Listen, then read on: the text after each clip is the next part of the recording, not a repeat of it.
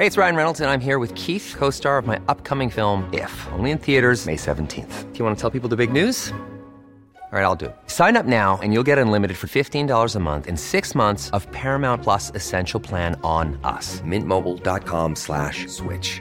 Upfront payment of $45 equivalent to $15 per month. Unlimited over 40 gigabytes per month. Face lower speeds. Videos at 480p. Active Mint customers by 531.24 get six months of Paramount Plus Essential Plan. Auto renews after six months. Offer ends May 31st, 2024. Separate Paramount Plus registration required. Terms and conditions apply if rated PG. Ryan Reynolds here from Mint Mobile. With the price of just about everything going up during inflation, we thought we'd bring our prices down.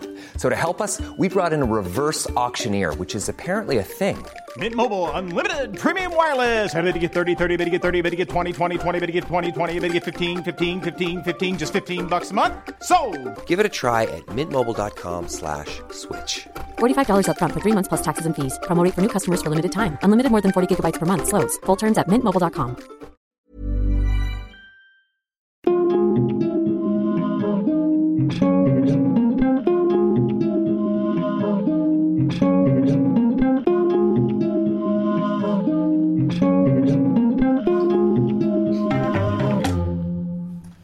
here in Cannes. You're listening to another of these Little White Lies daily updates. Uh, it's Michael Leader here, and I'm joined today by Little White Lies contributor Sophie Monks Kaufman. Bonjour, Michael Oh, bonjour, Leader. Sophie. How are you doing?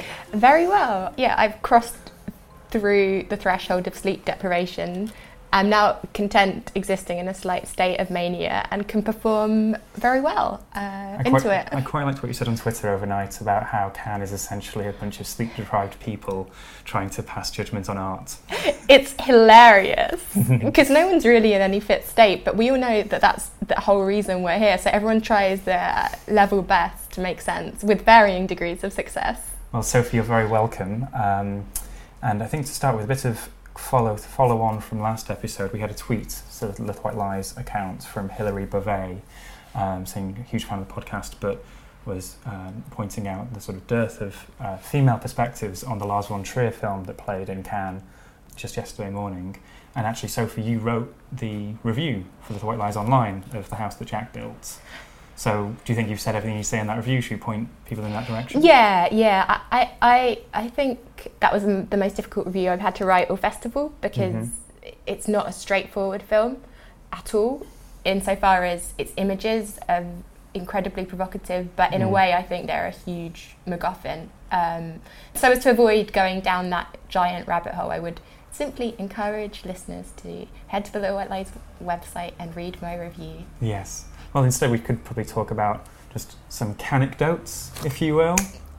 Gold. Any any tales from the quartet from you, Sophie? Okay, so I mean, my favourite story is secondhand. Um, so something that's like a low key annoyance here in Cannes is like when people get their phones out during screening. But one guy did something what sitting beside David Ehrlich, the critic David Ehrlich, that David Ehrlich told me about, which is to say he got his phone out and began trying to Shazam the, the film's soundtrack. Oh, Mid film. Yeah, just a good minute of trying to Shazam it, which, besides the etiquette matter, that information is not going to be on Shazam. This is the world premiere of the film. hmm I think that's a, a very good illustrative anecdote of how people might associate Cannes with top professionals, but they're little babies in the international film journo community for sure. And the cause of, of whether to ban mobile phones in cinemas, that's a worldwide cause, wherever you come from. It's not just your local Odeon, yeah, it's also here. at the Palais de Festival. Exactly, yeah, gosh.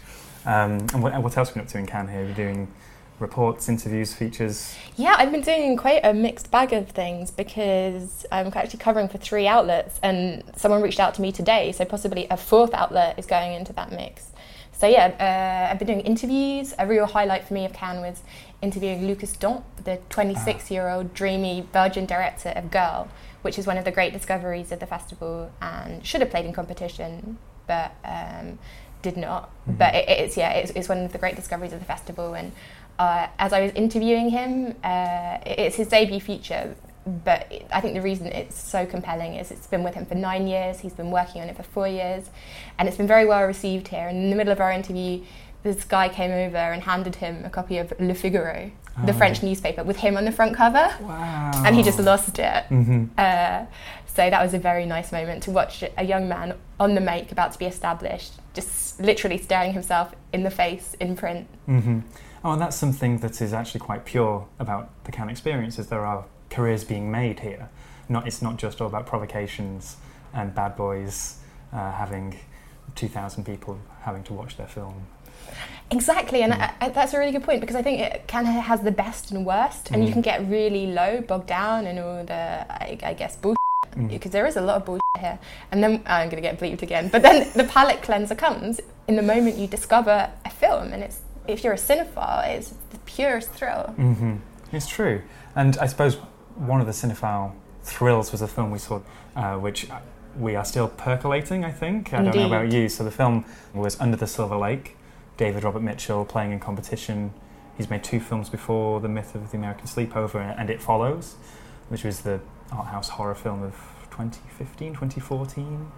This film, where to start with it? I guess top line synopsis. It's Andrew Garfield as a sort of deadbeat chap living in a flat in Los Angeles who meets a girl, Riley Keough, and she disappears overnight, and he becomes embroiled in where, the mystery around where she may have gone, and in the process comes into all sorts of conspiracy thrills or urban legends or the his own private obsessions. Does that sound about right, Sophie? I think you've done a stand-up job of bringing together all the disparate elements, and I think one reason why you are hesitant in describing it is because it's a very textured film, Mhm. and there are long stretches of the film where you're not sure what is instrumental and what is decorative. Mhm.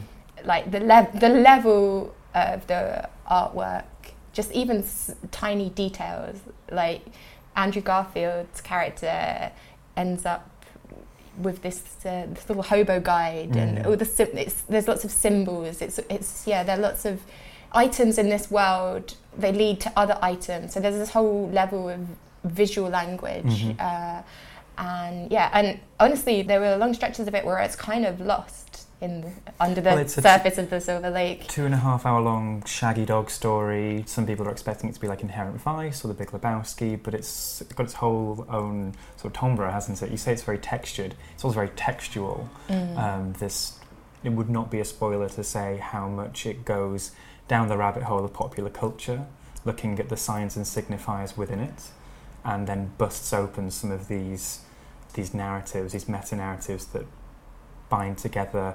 Maybe you could say it as the, the straight white male experience, the entitlement within which, maybe.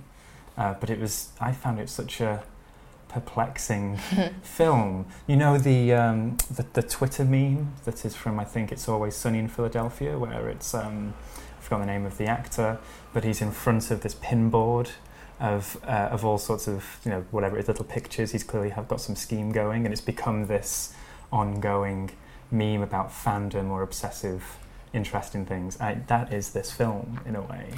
That's a really good description of it, and it's in a way, it's like it keeps on going to you. There, are, this is a character looking at all these cultural artifacts for a deeper meaning. Meanwhile, there are you watching this pop cultural artifact looking for a deeper meaning. So it's yeah, like you say, it's very, very meta, and like he did with It Follows, what you couldn't quite place what era it was set in. Mhm. With this, it seems so 70s, yet people have smartphones. Mhm. Um, and yeah, it, it is very reminiscent of Inherent Vice, except it's somehow more streamlined. Even though it is a shaggy dog, it's like it's got more resolution and I'd say less f- or fewer blind alleys. And there's this whole like bait and switch thing going on in terms of what it's really about. hmm exactly, yeah, and very hard to really even trace the outlines of what it may be without leading into spoiler territory. But it's certainly one that, gosh, I can, I'm really interested in seeing again, just to figure it all out. Um, and, and well, I now need to go away and write 500 words on it. And Yeah. already it's proving to be quite a hard task. Well, may I give you some advice? Go on, Sophie. As someone who I shout out to Diamantino, which is one of my favourite films at the festival, and that's a film which is very different but very similar in that there's so much going on, and how do you even begin to go into it? I would recommend instead of trying to evoke or describe it, describe what it's doing that's different to a, a lot of films Mm. are doing, and that way you don't have to try and make sense of it all, because in a way everyone's going to have to do that themselves hmm when they watch it. But I, I'd say another reason, another thing that makes it different to Inherent Vice, which it is very similar to in a lot of ways, is I found myself very disorientated in that kind of like stoner world. This I loved being in this world. It, it is very s- kind of smooth in a way, and Andrew Garfield does extraordinary work as a character who is mainly tasked with just watching others and looking at things uh, rather than having any big demonstrative scenes. He's kind of in a daze. His most demonstrative scenes are circling things in Sharpie pens. exactly. Yeah. They, they, this is climaxes. yes, exactly. Um, I think let's leave the Silver Lake. Let's uh, dry Mm. ourselves off and look at other films. What other any other highlights you'd want to mention, Sophie, Uh, from your entire span of Cannes? from my entire span of Cannes, my top four are Diamantino, then that's a Portuguese film Mhm. directed by Gabriel Abrantes and Daniel Schmidt. Then I adored Ash Is Purest White by Oh. Jia Zhangke, Yeah. and I just mentioned the power of Andrew Garfield's performance.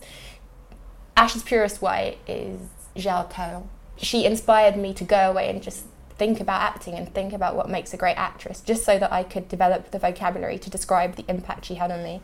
And I think it comes down to a kind of almost willingness to be on screen without without saying anything, like to see a character and for them to you can see them thinking and you don't know what they're going to do and you don't know what they're going to say. But I, I also think that great actors, they're channeling something of their knowledge. And mm. she scans such a wise, soulful, vulnerable presence. And each moment watching her just feels like communing with mm. something very special. So Ash Is Purest White was an extreme highlight for me for that reason. Mm-hmm. Were you a big fan of that? I was as well, and, and also I, I don't really know many of Jia Zhangke's films. I, I was on the podcast a few months ago reviewing Mountains May Depart, which is my first viewing experience of him, and Zhao Tao is astonishing in that as well. And I I quite like coming to Cannes and then coming back with some homework. Right. Well, I think you and I have planned uh, a Zhao, Zhao marathon. Exactly, Because she's let's- been in 14 of his films, because she is his. Fourteen, really? Yeah, I think some of those are shorts, or, Okay.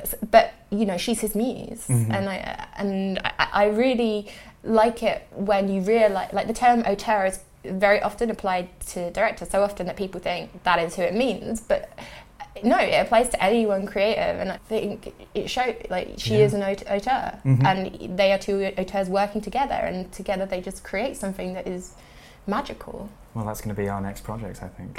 What's, what are the other two? You said you had a top four. Okay, yeah. So, Girl by Lukas Dhont, which I think I already We've kind of covered it, yeah. kind of described a bit. It is a, really is the Yeah. discovery of the festival. And then rewind all the way back to the very first directed and Fortnight film, Birds of Passage, Right, which yeah. is uh, the Colombian Mhm. dawn of the drug trade movie that is also a serene traditional portrait of a lost way of life. It just brings together so many things to do with the world, Mhm. uh, as well as being beautiful to watch. So Oh. what I really look for is is something that's kind of expansive but also enjoyable. Yeah. And Birds of Passage, Mwah. Life is full of what ifs. Some awesome, like what if AI could fold your laundry? And some, well, less awesome, like what if you have unexpected medical costs? United Healthcare can help get you covered with Health Protector Guard fixed indemnity insurance plans. They supplement your primary plan to help you manage out of pocket costs. No deductibles, no enrollment periods, and especially no more what ifs. Visit uhone.com to find the Health Protector Guard plan for you. Hey, I'm Ryan Reynolds. At Mint Mobile, we like to do the opposite of what Big Wireless does. They charge you a lot, we charge you a little. So naturally, when they announced they'd be raising their prices due to inflation, we decided to deflate our prices due to not hating you. That's right. We're cutting the price of Mint Unlimited from $30 a month to just $15 a month. Give it a try at mintmobile.com slash switch. $45 upfront for three months plus taxes and fees. Promo rate for new customers for limited time. Unlimited more than 40 gigabytes per month. Slows. Full terms at mintmobile.com. Hey, it's Ryan Reynolds, and I'm here with Keith, co star of my upcoming film, If, only in theaters, May 17th. Do you want to tell people the big news?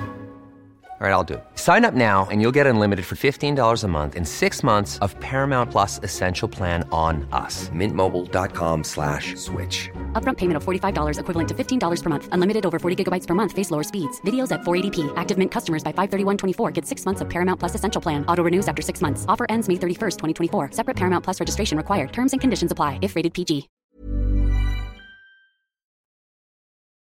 The last film I watched before Silver Lake, which I will just make mention to, even though it's not one of my highlights, was Solo, a Star Wars story directed by Ron Howard, um, the new Star Wars prequel about Han Solo's younger years. A, a film that people were quite intrigued by because not only is it the first Star Wars prequel where they're recasting characters, famous characters, Han Solo famously played by Harrison Ford, of course, but they also replaced directors mid production. The shoot was already underway with Phil Lord and Chris Miller, who made the Jump Street movies, and then they weren't getting on. And due to creative differences, they replaced them with the very safe hands of Ron Howard. And So safe. very safe. The film is a film. It's fine. It's enjoyable. Very, very adventurous and, and thrilling in its own way. But it's for me the first one of these films that feels like product, um, where it's colouring in and delivering fan service and little nods and little references in a way that um, I don't really want from these films. I, I want to be given something new, and it's almost the flip side of the Last Jedi, which really remixes what you know or wrong foots you into telling you new stories or new configurations of old stories, and pointing towards a future that can be free of the expectations of a Star Wars franchise. This one is very much to the point where you're finding out how Han Solo got his gun, or how Han Solo met Lando and Chewbacca, or the Kessel Run, which is a, a passing mention in Star Wars about him being a famed pilot because he made the Kessel Run in 12 parsecs. You find out what that is in this film. So it's like a nerd's glossary. It is, but I'd like to think that I'm quite a nerd about these things, and it didn't really do much for me. Didn't hit your nerd spot. No nerdgasms. No nerdgasms in this one. yes, but that's solo, I, and I believe Adam Woodward for Little White Lies is currently writing up his review. That will be on the website shortly, I believe. But um, Sophie, any anything else about Cannes before we sign off? Do you want to Well, yes. Um, so I don't believe on this podcast we've as yet mentioned the protest that took place. Yes, of course. So this was just before one of the three films by a woman in competition played, Eva Husson's Women of the Sun. hmm Before it, 82 women from the industry took to the red carpet. And the president of the jury, Cate Blanchett, read out a speech, which you can easily find online. And she was tag teaming it with Agnes Varda, Mhm. who was reading it in French. And it was beautiful to behold because of the tenderness between them and the sight gag of their height difference. But anyway, that's a very superficial side. So the, the reason there were 82 of them is because this is the 71st Cannes Film Festival. In the 71 years since it's been running, there have been only 82 films directed by women in competition. And for contrast, there have been 1,727 films directed by men in competition. Mm-hmm. And the protest was organised by this French organisation called 5050 by 2020. And I would recommend looking at their website for a year on year breakdown, which really brings home the discrepancy. I would say, though, it was a very surreal thing to witness because Thierry Frémaux, the head programmer of Cannes, who is responsible for how many films get programmed by men or women in competition, was there effectively protesting himself. Mm-hmm. And I think there's something very strange here at Cannes at the moment where, because they have pledged to try and address this discrepancy, but they're just not quite there yet. Mm-hmm. And so it's, you see these signs of hypocrisy everywhere. So I think this is an interesting year because I'm hoping to write a more detailed piece about this actually. I think I just got commissioned today to do it, to look at the state of Cannes' Mhm. identity. But um, yeah, it was very moving that 82 women protest, but just because of the, n- the numbers in and of themselves tell a story. But in terms of how it went down and how much it is actually meaningful, I, I think we need to continue questioning and scrutinising the ideology And at ha- play It has to be unilateral as well, doesn't it? Because there seems to be so much almost blame shifting, where you know, as you say, you know, programmers may say, "Oh, we don't have the films." Producers say we don't have the projects, or you know, it really has to be everybody pushing forward. Critics may say the films aren't programmed, so how you know if, if they're not in Mm. competition, how can we not see them, etc. So we have to really do the work, all of us. We do, we do. It's true. You're right, and it just it just requires some of us to stop passing the buck and to stand up. Mhm, You know, yeah. it's Weasley to, to like everyone's always got a million reasons for doing the decisions they make and doing what Mhm, they do. mhm. So, of course, you can cite all these other forces, but if you want to do something, you can do it, Yeah. and it just needs to be made more of a priority by people across the industry, as you say.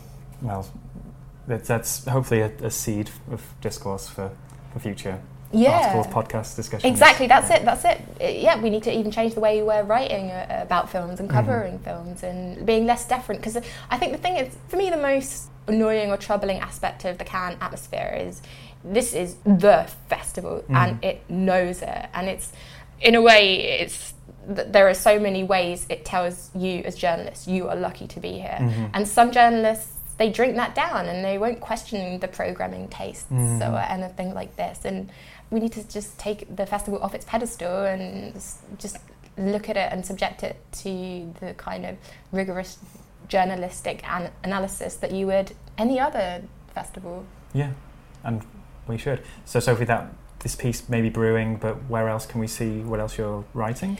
So I am providing dispatch for Huck magazine, which is Little White Lies' sister magazine, and I have been briefed to cover films uh, by underdogs, by marginalised people, uh, films that might deal with wanderlust or something like this. So I have quite a specific brief. So far, I've sent two dispatches, and I've got two interviews in the chamber to also go up during the festival. hmm I'm currently writing some sight and sound reviews, and I think actually I'm covering an anime film for Little White Lies. Is this film Mirai, which I think I mentioned on a previous episode of the podcast? This time-bending sci-fi f- fable um, where a young boy is concerned and anxious about the birth of his baby sister, but then through some sort of timey-wimey business, he's able to meet his younger baby sister as an older woman or as an, an older girl, and they have a connection, and he can see the woman she's going to be. And it sounds really, really delightful if it all comes together. Um, what are you seeing next, Sophie?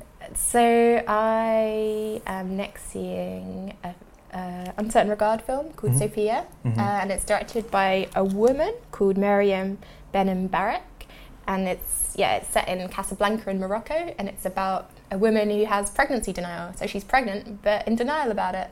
Hmm. So I, I'll be covering that for Huck because that's that's some of my good uh, right. underdog content. Yeah, yeah, yeah. yeah, and then later on, I think we're all going to see Burning. Burning Korean film. Yes. Yeah. Yeah. That should be hopefully something special. Mm. Well, Sophie, thank you for, for joining me on this podcast. It was my consummate pleasure, Michael. Mon plaisir. Oh, thank you. And uh, I think David and Adam are going to be back another day for a more of a roundup pod.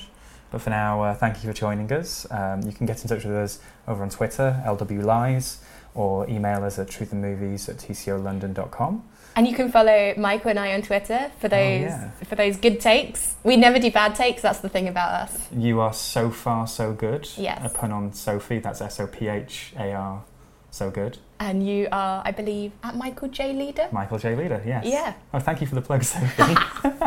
Gotta do it. yeah, and thank you for listening, everyone. This has been a Seven Digital production.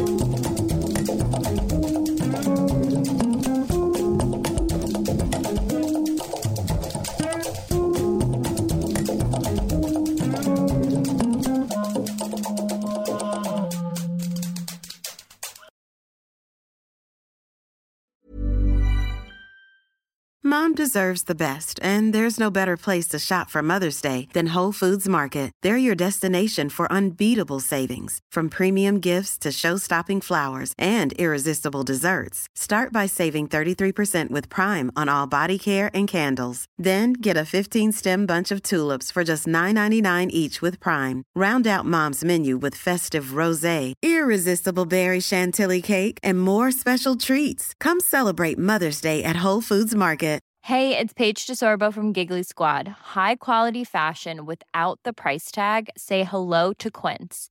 I'm snagging high-end essentials like cozy cashmere sweaters, sleek leather jackets, fine jewelry, and so much more. With Quince being 50 to 80% less than similar brands. And they partner with factories that prioritize safe, ethical, and responsible manufacturing. I love that. Luxury quality within reach. Go to quince.com slash style to get free shipping and 365 day returns on your next order. Quince.com slash style.